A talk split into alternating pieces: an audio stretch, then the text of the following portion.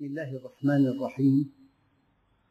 الحمد لله رب العالمين والصلاة والسلام على سيدنا محمد الصادق الوعد الأمين. اللهم لا علم لنا إلا ما علمتنا إنك أنت العليم الحكيم. اللهم علمنا ما ينفعنا وانفعنا بما علمتنا وزدنا علما. وأرنا الحق حقا وارزقنا اتباعه وأرنا الباطل باطلا وارزقنا اجتنابه واجعلنا ممن يستمعون القول فيتبعون أحسنه وأدخلنا برحمتك في عبادك الصالحين.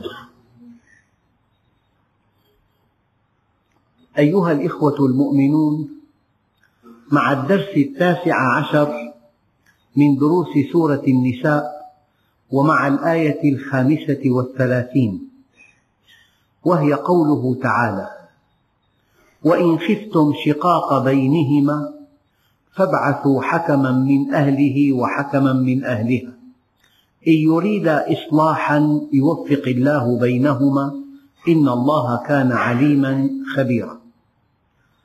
أيها الإخوة هذه الآية مرتبطة أشد الارتباط مع الآية التي قبلها. فالآية التي قبلها يقول الله عز وجل الرجال قوامون على النساء بما فضل الله بعضهم على بعض وبما أنفقوا من أموالهم.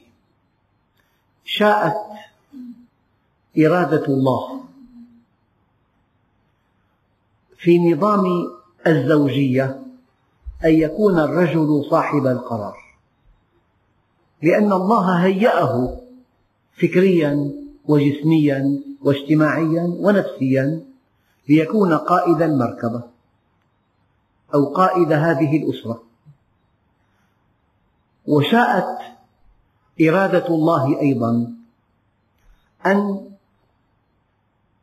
تكون المرأة على أنها مساوية للرجل تماما في التكليف والتشريف والمسؤولية شاءت إرادة الله عز وجل أن تكون المرأة تابعة للرجل في العلاقة الزوجية والأسرة لما هيأها الله به من خصائص فكرية ونفسية واجتماعية وجسمية. هذا هو التصميم الإلهي. الرجال قوامون على النساء. والرجال ليسوا أفضل من النساء لكنهم أكثر حملا منهم. هذه الكلمة الرائعة قالها سيدنا عمر حينما قال لست خيرا من أحدكم لكني أثقلكم حملا. معنى قوامون شديدو القيام مسؤولون أمام الله. عن زوجاتهم وعن أولادهم وعن بناتهم وعن تزويج بناتهم وعن مراقبة الأسرة وعن كل خصائصها. وقد وصف الله الصالحات بأنهن حافظات للغيب بما حفظ الله وفق منهج الله عز وجل. هذا هو الأصل. لو أن أسرة لم تكن كذلك لم تكن كذلك المرأة لم تخضع لحكم الله. أنا أقول لم تخضع لحكم الله. إذا أمرها زوجها بطاعة الله. أما لا تخضع لمشيئة الرجل غير المنضبطة بمنهج الله هذا موضوع آخر. أنا أتحدث فقط لو أن الزوج أمرها أن تتحجب أمرها ألا تختلط بالرجال. حينما تتأبى الزوجة أن تطيع الله من خلال أمر زوجها دخلنا في حالة أخرى. الحالة الطبيعية أن الرجال قوامون على النساء لخصائص خصهم الله بها والمرأة مفضلة على الرجل لخصائص خصها الله بها. وكلمة بعضهم على بعض أي أن كل طرف في وقت واحد يكون مفضولا ومفضلا. ومرة ثانية أؤكد هذه الحقيقة وهي قاعدة أساسية. أن التفضيل لا يقتضي الأفضلية. التفضيل لا يقتضي الأفضلية. الإنسان حينما يفضل بصفة قد يحتاجها. ألا ترى معي إلى أن الطائر يرى ثمانية أضعاف رؤية الإنسان؟ فضل عليه. هل هو أفضل منه؟ ألا ترى إلى أن الكلب يشم مليون ضعف ما يشمه الإنسان. هل هو أفضل منه؟ التفضيل لا يقتضي الأفضلية. ولكن قد يكون التفضيل لحكمة أرادها الله عز وجل. فحينما لا تستجيب الزوجة لأمر الله حينما تتأبى أن تطيع الله الآن في وسائل علاجية إلهية قال واللاتي تخافون نشوزهن موضوع الدرس السابق. وقد أشرت إلى أن الزوج الصالح يراقب ويدقق وهو يقظ وحذر بمعنى أنه لمجرد أن يبدو على السطح إشارات عابرة لما يمكن في المستقبل أن يكون نشوزا واللاتي تخافون نشوزهن إذا أنت لا تعالج المشكلة بعد أن تقع. لا تعالج المرض بعد أن يستفحل وبعد أن يستفحل لا بد من البتر. البطولة أن تكتشف بوادره في وقت مبكر وهذا قد ينقلنا إلى حقيقة في جسم الإنسان.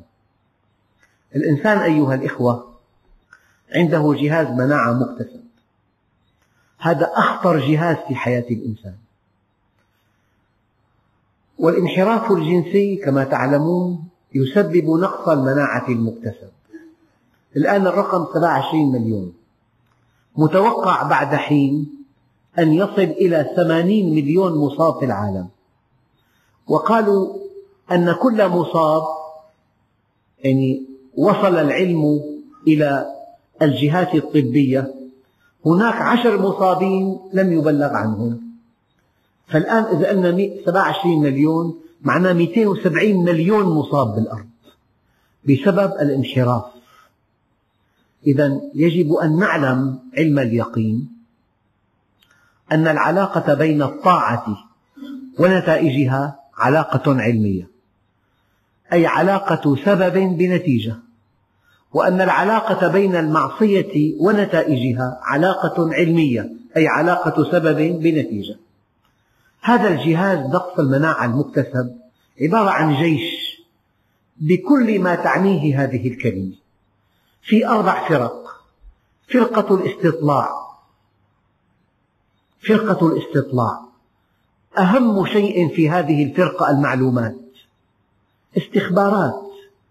فإذا دخل إلى جسم الإنسان عنصر غريب تأتي كريات بيضاء مهمتها الاستطلاع تأخذ الشفرة الكيميائية لهذا الجرثوم لا تقاتل تأخذ المعلومات وتأتي بها إلى مراكز تصنيع المصل المضاد يعني إلى معامل الدفاع.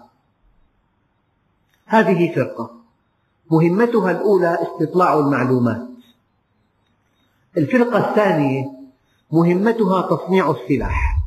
هذه موجودة في العقد اللمفية والإنسان في عنده عدد كبير من العقد اللمفية في هذه العقد يصنع المصل المضاد للجراثيم. لكن هذه العقد فيها ذاكرة عجيبة جدا.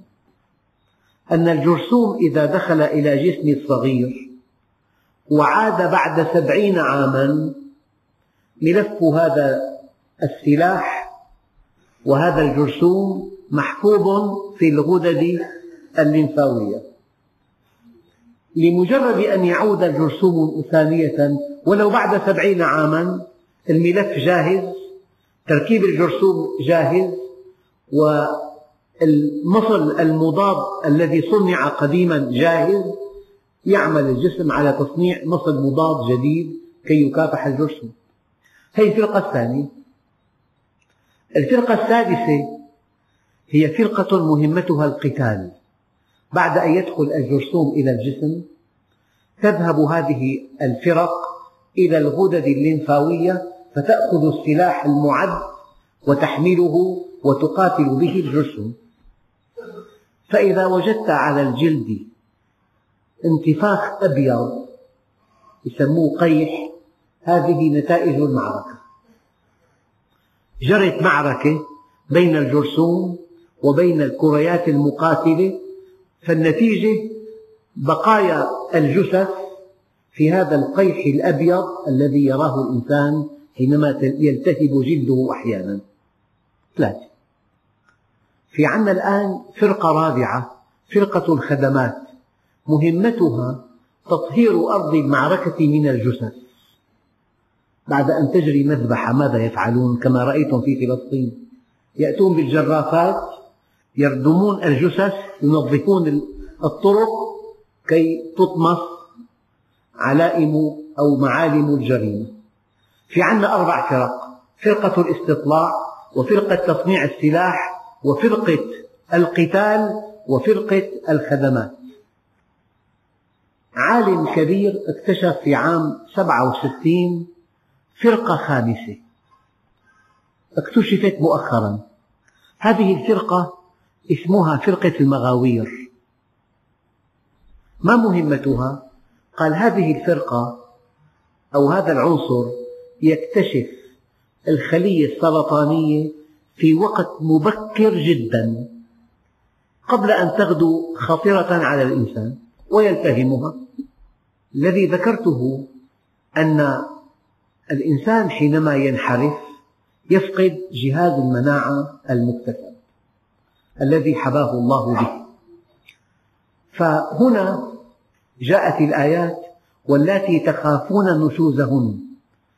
الذي ذكرته بمناسبة أن الفرقة الخامسة متى تكتشف الخطر؟ في وقت مبكر جدا. تلتهم الخلية السرطانية. والآن الزوج الماهر جدا الموفق المؤمن متى يكتشف الخطر؟ في بداياته في بدايات الخطر قبل أن يستفحل واللاتي تخافون نشوزهن.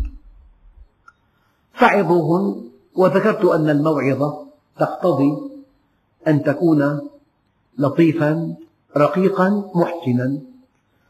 أن تملك قلبها قبل أن تعظها أن تملك قلبها بكلام طيب بموقف كامل بمروءة بكرم بلطف بهدية أحيانا. فإذا وعظتها قبلت منك أنت لاحظ لو أنك مدير مؤسسة وفي موظف ارتكب غلط أنت إن أكرمته بهدية أو إن كافأته بمكافأة ثم نصحته يتقبل منك النصح بأعلى درجة.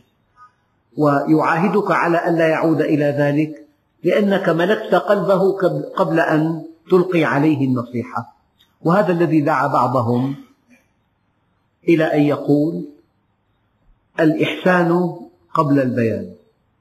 ينبغي أن تفتح قلب الذي تنصحه بإحسانك قبل أن تفتح أذنيه بكلامك فعظوهم فإن لم تستفد من هذه المعالجة الأولى هذه المراحل على الترتيب. قال واهجروهن في المضاجع. وبينت لكم حكمة الهجران في المضاجع. لو هجرتها خارج البيت لعلم الأقارب أنك في خصومة مع زوجتك. تدخلوا تدخل سلبي. الذين من أطراف المرأة أوغروا صدرها والذين من أطراف الرجل أوغروا صدره. ولو أنك هجرتها في غرفة ثانية لعلم الأولاد في أي مكان ينبغي أن تهجرها في غرفة النوم وعلى السرير الواحد وهي محببة إليك وأنت في حاجة إليها. إذا حينما تستطيع أن تكبح غريزتك لأن ما عندها أو ما حباها الله به سلاحها الوحيد. وما دام الإنسان معه سلاح يظهر القوة ولا يتراجع. أما إذا سقط سلاحه من يده عندئذ يخضع. كيف تستطيع أيها الزوج أن تسقط سلاحها؟ بأن تهجره. وألا تعبأ بهذا النداء الغريزي إطلاقا. أما حينما تعلم أنه أنت قادر على أن تستغني عنها كليا تخضع. فالعلاج الثاني واهجروهن في المضاجع. واضربوهن. ضرب الانتقام. ضرب إرواء الغليل. ضرب الحقد. المؤمن بريء منه كليا. ذلك أن هذا الضرب نهى النبي عنه. قال عليه الصلاة والسلام فيما معنى الحديث أما يستحي أحدكم أما يستحي أحدكم أن يضرب زوجته نهارا ثم يجامعها ليلا؟ هي شريكة حياته فضربها ينزلها عن مقام الزوجة. أما إذا نشأت وتأبت أن تطيع الله عز وجل وكان من الحكمة أن تضربها وأن تؤدبها وأن تحملها على التوبة ضربا غير مبرح ولا مؤلم لكنه ينزل مكانتها عن مرتبة الشريك. قال واضربوهن وبينت لكم في حالات تؤكد حقيقة الضرب الذي أمر الله به. لو أن عندك موظفا يتيما لا أب له ولا أم وسرق منك والسرقة كبيرة أسهل حل أن تطرده. لكن أصعب حل أن تؤدبه وأن تبقيه عندك وأن تصلحه. قال واهجروهن في المضاجع واضربوهن قال فإن أطعنكم فلا تبغوا عليهن سبيلا إن الله كان عليا كبيرا. إن أطعنكم انتهى. انتهى الوعظ وانتهى الهجر وانتهى التأديب. أما أن تدعي أنها لا تحبك هذا كلام غير مقبول إطلاقا. فإن أطعنكم فإن بدت المرأة أنها مطيعة لزوجها ينبغي أن توقف كل علاج. فإن أطعنكم فلا تبغوا عليهن سبيلا. إن الله كان عليا كبيرا. هذا تهديد للزوج. أنت بحكم قوامتك أنت السيد صاحب القرار أنت يقبل الناس منك ما تقوله عن زوجتك. أما إن كنت ظالما مفتريا الويل لك. الويل لك ثم الويل لك. إن الله كان عليا كبيرا. هذا الدرس الماضي ملخص الدرس الماضي. درس اليوم. وإن خفتم شقاق بينهما. لا الموعظة أجدت ولا الهجران نفع ولا الضرب أفاد. والزوجان على مشارف الفراق. وينبغي أن تعالج هذه الحالة في وقت مبكر. لم يتم الطلاق بعد على مشارف الطلاق. وإن خفتم كما قال العلماء شقاقا بينهما. والشقاق الابتعاد. شق عصى الطاعة أي ابتعد عن الطاعة. إن خفتم شقاق بينهما الآية هكذا. إن خفتم شقاق بينهما. أضيف الشقاق إلى الظرف. شقاق بينهما. المعنى إن خفتم شقاقا بينهما. مرة ثانية أيها الإخوة. ينبغي أن تعالج الأمور من بداياتها. كشأن الأمراض الجسمية. عدد كبير جدا من الأمراض. إذا اكتشف في وقت مبكر وعولج في وقت مبكر كان العلاج قريبا من النجاح. بل قد تصل نسبة النجاح إلى تسعين في المئة. أما إذا اكتشف في وقت متأخر وعولج في وقت متأخر قد لا يجدي العلاج وإن خفتم شقاق بينهما. الآن المرحلة السابقة مرحلة داخلية. بين الزوج وزوجته بدءا من موعظة إلى الهجران إلى الضرب. الآن لا بد من تدخل خارجي. لا بد من تدخل خارجي. وإن خفتم شقاق بينهما فابعثوا حكما من أهله وحكما من أهلها. من هو الحكم؟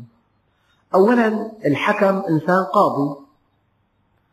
الصفات الأولى للقاضي الأساسية أنه يعدل بالعدل والصفات الأساسية أيضا أنه يدقق يملك معلومات دقيقة يسأل يستقصي يستجوب يبحث يحقق لا بد من معلومات دقيقة يبني عليها القاضي حكمه هذه الصفة العقلية في القاضي ولا بد من نفس نزيهة تتحرى العدل من هو الحكم الذي يستقصي المعلومات بدقة بالغة ثم يحكم بنزاهة بالغة؟ ليس أي إنسان يكلف أن يصلح بين الزوجين يصلح أن يصلح بينهما. فابعثوا حكما. حكما يعني عنده معلومات دقيقة يجمعها يستنبطها يحقق يدقق يكتشف ثم يعدل. الحكم يجمع بين الحقائق وبين النزاهة. أما هنا أضيف إلى الحكم أن يكون من أهله. هذا القريب العم من خلال اللقاءات العابرة يستمع إلى بوادر مشكلة بين الزوجين. هو يعلم أنه في مشكلة. إما مالية أو اجتماعية أو نفسية أو ثقافية بين الزوجين. هو مطلع يعني معه المدى العميق. معه المدى العميق. فابعثوا حكما من أهله. وحكما من أهلها. هنا البطولة. رجل وقور من وجهاء أهله يتمتع بالدقة والنزاهة. ورجل وقور من وجهاء أهل الزوجة يتمتع بالدقة والنزاهة. أما لأنه من أهله يعرف بواطن الأمور أما إن الثاني من أهلها يعرف بواطن الأمور فابعثوا حكما من أهله وحكما من أهلها. هذا المنهج هذا المنهج لو طبق لكان الطلاق قليلا جدا. أنا أروي دائما هذه القصة السريعة أن إنسانا شكى زوجته إلى أخيها. قال له طلقها أريح لك هذا أحمق الأخ.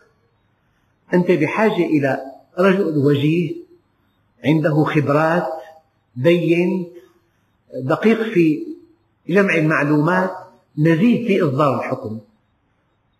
على صلة بها مطلع على أحوال الزوجين. وأنت بحاجة إلى رجل من طرف الزوج وقور نزيه دقيق على اطلاع بأحوال الزوج. هذان الحكمان حكمهما نافذ. فابعثوا حكما من أهله وحكما من أهلها. أنا الذي أراه أيها الإخوة أن هناك نظام التحكيم الخاص. يعني قديما هكذا نسمع في كل حي وجهاء. هؤلاء الوجهاء يعني لهم هيبتهم ولهم مكانتهم وأمرهم نافذ في الحي. أي خلاف ينشب بين اثنين؟ خلاف اجتماعي خلاف مالي خلاف نفسي. فهذا الوجيه حكمه نافذ على الطرفين. ويتمتع بالنزاهة يتمتع بالدقة. فمشكلات لا تعد ولا تحصى تحل بهذا الطريق. والآن حتى في التجارة في أسلوب رائع يعني تحكيم تجاري. التحكيم في القانون أمره نافذ المحكم تاجر أيضا والتاجر قريب من جو التجارة. وقد يكون الحكم تاجر في المصلحة نفسها. يعلم بواطن الأمور. فحينما يرقى المؤمنون يحكمون وجهاءهم. هم بعيدون عن ما يجري في المحاكم من إطالة طويلة يعني أعظم شيء بالحكم السرعة. إيه، قد تمتد القضية في القضاء إلى عشرين سنة تقريبا. إيه، عشرين سنة من من التعب النفسي. عشرين سنة من التوتر النفسي. فبطريقة التحكيم المباشر قضية سريعة جدا. وقد حضرت مؤتمرا في طرابلس قبل سنتين عن التحكيم الخاص لو أنه طبق في مجتمعاتنا حتى في خصومات تجارية خصومات صناعية في خصومات اجتماعية خصومات أسرية شيء رائع جدا. هناك أشخاص يتمتعون بمكانة وهيمنة وأمرهم نافذ هم موضوعيون هم دقيقون في تقصي الحقائق. هؤلاء تحل بهم مشكلات كثيرة. أما ما يجري في المحاكم بشكل تقليدي شيء لا يحتمل. الطريق طويل.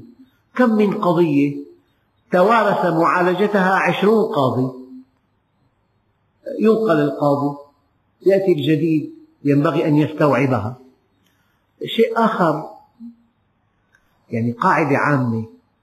أنك إذا عرفت قيمة الحياة الدنيا وأن رأس مالك في الحياة الدنيا صفاؤك. لذلك لا تدخل في مشكلة تنتهي بك إلى المحاكم. أنا لا أنسى أبدا قول سيدنا عمرو بن العاص لما سأله سيدنا معاوية يا عمر ما بلغ من دهائك؟ قال والله يا أمير المؤمنين ما دخلت مدخلا إلا أحسنت الخروج منه. قال له لست بداهية. أما أنا والله ما دخلت مدخلا أحتاج أن أخرج منه. أنا لا أدخل أصلا. من هو الإنسان الموفق في حياته؟ الذي يعطي كل ذي حق حقه وينجو من قضايا الخصومات والمحاكم والقضاة. يعني قضايا الدخول في المحاكم قضية متلفة للأعصاب. فحيثما استطعت ألا تدخل ينبغي ألا تدخل. قال فابعثوا حكما من أهله وحكما من أهلها الآن التعليق الدقيق إن يريدا إصلاحا. بعضهم قال هذا إن يريدا. الألف في يريدا هي ضمير متصل. في محل رفع فاعل يعني إن أرادا من هما العلماء قالوا الحكمان والعلماء قالوا الزوجان. إذا كان الزوج صادق يريد أن تسير المركبة وفق منهج الله. والزوجة أيضا لا تحب أن تكون امرأة عاصية لله لكن نشأ سوء تفاهم بينهما. إن أرادت الزوجة أن تكون زوجة كاملة وإن أراد الزوج أن يكون زوجا متقيا لله عز وجل إن يريدا إصلاحا يوفق الله بينهما. ذلك أن قلوب العباد بين أصبعين من أصابع الرحمن. يقلبهما كيف يشاء. يعني أنت الذي تجد أن هذه الزوجة لا تنسجم ولا تنصاع تتأبى الحق لو أن الله سبحانه وتعالى أصلحها لك لصلحت. والدليل قول الله عز وجل وأصلحنا له زوجا هذا ما حدا ببعض العارفين بالله أن يقول أعرف مقامي عند ربي من أخلاق زوجتي. إما أن تلين وتخضع وتحسن وإما أن تتأبى وتستنكف وتعصي. لو أن الزوج يعصي الله خارج البيت لوجد في الزوجة تأبيا واستنكافا عن طاعته. لو كان متعمقا في الأمر لعلم أن هذا عقاب له على تفلته من منهج الله. لذلك الكلمة التي قالها هذا الإمام العارف بالله أعرف مقامي عند ربي من أخلاق زوجتي كلمة صحيحة. فإذا الزوج أراد أن يبني أسرته على طاعة الله والزوجة أرادت أن تكون زوجة مؤمنة طائعة لله. فإن أراد الزوجان طاعة الله عز وجل الله يتولى بذاته تلين القلوب وتأليف القلوب. هذا شيء ثابت في الحياة الاجتماعية. شخص يكون معاند إذا به فجأة لطيف مساير. فما الذي حصل؟ بدله الله عز وجل. لا بد من وقفة متأنية عند هذا المعنى. لماذا قلوب العباد بين يدي الله عز وجل؟ لماذا؟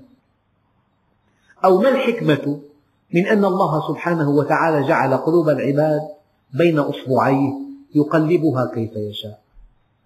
هذه لصالحك لو أنك اتخذت قرارا حكيما بطاعة الله أو بالتوبة أو بالإحسان إلى الخلق أو بنشر الحق هذا القرار الحكيم الله عز وجل يدعمك به. يملأ قلبك سعادة. يملأ قلبك استبشارا. يملأ قلبك تفاؤلا. يملأ قلبك طمأنينة. يملأ قلبك راحة. لأن قلبك بين أصبعين من أصابعه. لما اتخذت قرارا حكيما أعانك على نفسك بشرح صدرك هذا المعنى مستنبط من قوله تعالى وحبب إليكم الإيمان وزينه في قلوبكم وكره إليكم الكفر والفسوق والعصيان. والإنسان حينما يتخذ قرارا في معصية الله يشعر بالضيق تصبح ردود فعله عنيفة سيء الخلق ينفر منه من حوله يبغضه أقرب الناس إليه يصبح في عزلة وحينما جعل الله قلب الإنسان بين أصبعيه كي يملأ القلب ضيقا وسوداوية حينما تعصي الله عز وجل. فكأن الله أعانك على طاعته وأعانك على ألا تعصيه. هذا المعنى الأول. المعنى الثاني أن الإنسان حينما يوقن أن قلوب من حوله بيد الله لا يخاف منهم. هذا شيء ثابت. شخص قوي. ومع قوته لئيم. ومع لؤمه قاسي. أحيانا يعامل مؤمن بألطف معاملة دون أن يشعر هذا المؤمن لا يستحق إلا كل لطف.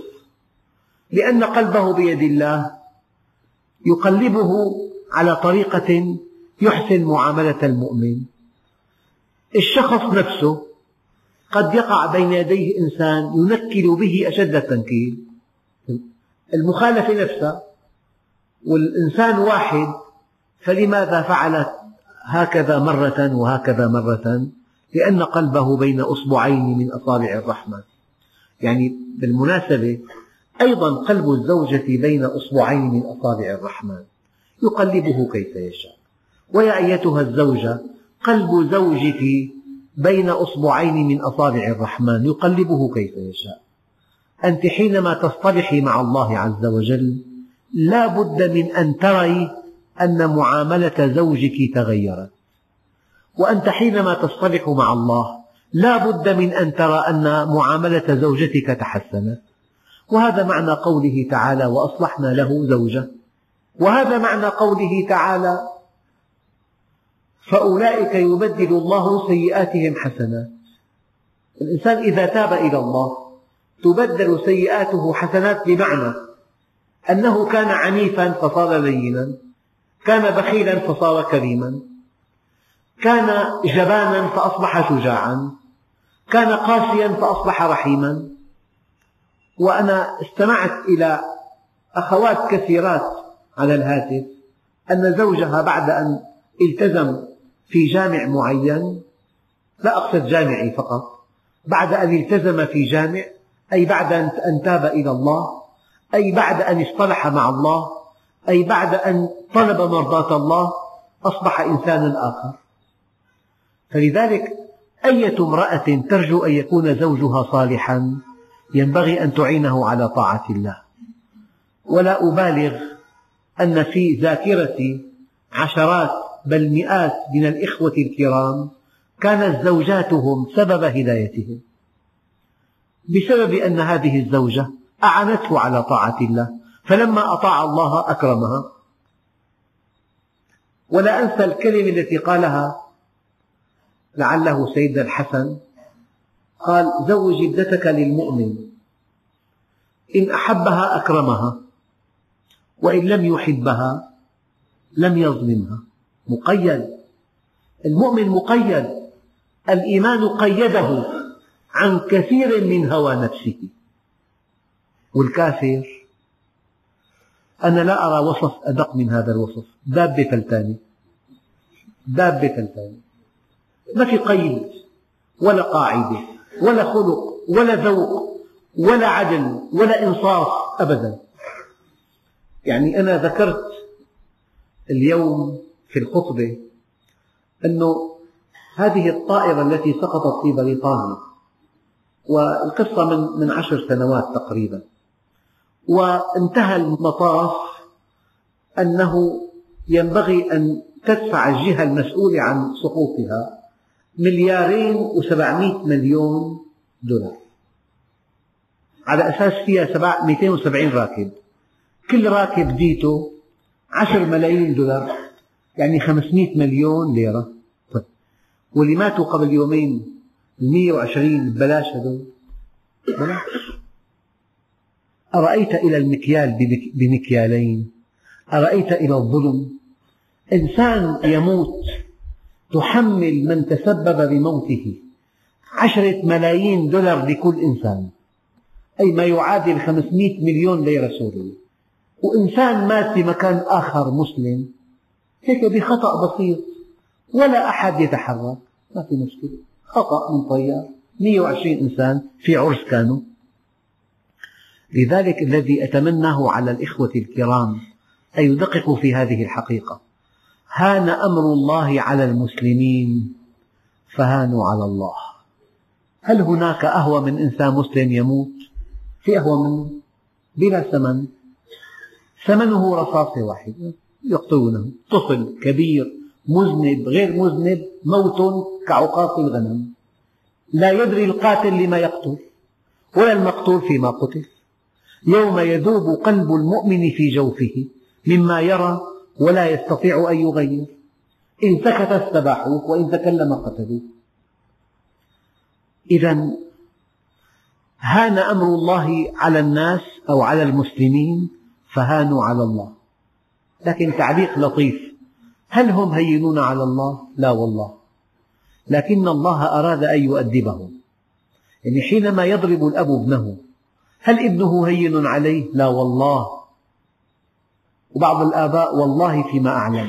يضربون أبناءهم ويتألمون أشد من الأبناء. لكن لا بد من هذا العلاج المر. لا بد من هذا العلاج المر. الآن المسلمون يمرون في معالجة شديدة جدا.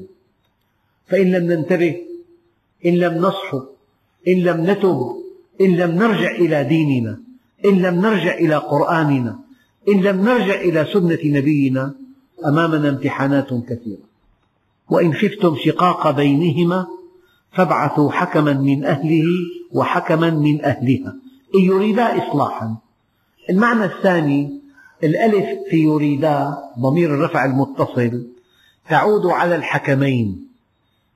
فالحكم إن أراد الإصلاح يوفق. والله أيها الإخوة والفضل لله عز وجل أن مئات الحالات من خلاف مستعصٍ من خلاف يوشك أن ينقلب إلى طلاق. تدخل الإخوة الكرام الطيبون بإخلاص شديد فالمركبة سارت بطريقة رائعة. والله عشرات بل مئات من الخلافات الزوجية التي كان من الممكن أن تنتهي إلى الطلاق بفضل إخوة كرام حكموا بين الزوجين بحكم الله عز وجل وأرادوا إصلاح هذه الأسرة فوفق الله بينهما يعني قبل أيام التقيت بأخ كريم كان على خلاف شديد مع زوجته. وكان فيما يبدو للحكام أنه لا بد من الطلاق.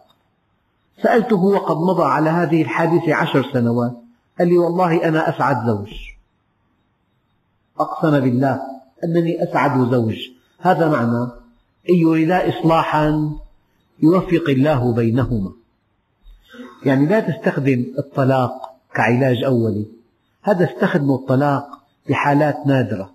أرأيتم إلى هذا الوعاء البخاري الذي يطبخ الناس به؟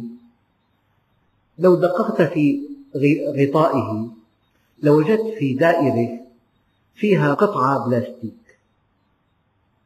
حينما ترتفع الحرارة إلى درجة أن هذا الوعاء قد ينفجر ويقتل من حوله هذه المادة البلاستيكية تذوب فإذا ذابت خرج البخار ووقينا من حول هذا الوعاء الانفجار أرأيت إلى هذا الصمام؟ يسمى صمام الأمان. صمام الأمان. هذا هو الطلاق. يعني حينما تغدو الحياة مستحيلة حينما قد تنتهي الحياة إلى جريمة عندئذ نطلق أما أول حل هو الطلاق وأن هؤلاء الأزواج الحمقى لأتفه الأسباب يحلف يمين طلاق. وإذا حل لك شيخ يحرمك عشرة وهو في أشد الحاجة إليها. وعنده أولاد والزوجة جيدة لكن ساعة شيطان كما يقولون. ماذا يفعل بعد ذلك؟ الذي يفعله وأنا أشدد على هذه الكلمة المزعجة. يتسكع على أبواب المشايخ. يتسكع الذي أحل له أن تعود إليه يشك في ورعه والذي قال له هي محرمة عليك ينقم عليه. أنت كنت في غنى عن أن تتسكع على أبواب المفتين. ما دامت هذه الزوجة بشكل إجمالي مقبولة ابتعد عن الطلاق. يعني افعل ما تشاء عدا الطلاق. هي زوجته لكن تطلق وتطلق وتطلق وتقع في الشك. يقول لعلي في الحرام أنا أعاشرها. لعلي في الحرام حالة الشك لا تحتمل إطلاقا أيها الإخوة. ما بتعرف؟ زنا لما زواج في أيمان ثلاثة وكلها وقعت. واحد قال لك لم أحدها لم يقع. شاكك أنت. لذلك قال ابن عباس أيرتكب أحدكم أحموقته؟ ويقول يا ابن عباس يا ابن عباس. أيرتكب أحدكم أحموقته؟ ويقول يا ابن عباس يا ابن عباس. على كل أيها الإخوة الإنسان حينما لا يقدر نعمة الزواج قد يحرمه الله من زوجته. والتي لا تقدر نعمة الزوج قد يحرمها الله من زوجها. الزواج نعمة كبيرة. فينبغي للزوج أن يقدر أن الله حصنه بهذه المرأة ولبى حاجته وهي وديعة عنده وهي هدية, هدية الله له. وينبغي أن تعتقد المرأة أيضا أن الله حصنها بهذا الزوج. هي في حلال وهو نعمة كبيرة. رجل يدخل عليها يحميها ينفق عليها يرعاها. لها منه أولاد فأية امرأة تسيء العلاقة مع زوجها؟ هي تكفر نعمة الزوج وأي زوج يسيء علاقة زوجته؟ هو يكفر نعمة الزوجة وقد يكون عقاب الله أليما. قد يرتكب الإنسان حماقة يدفع ثمنها سنوات طويلة.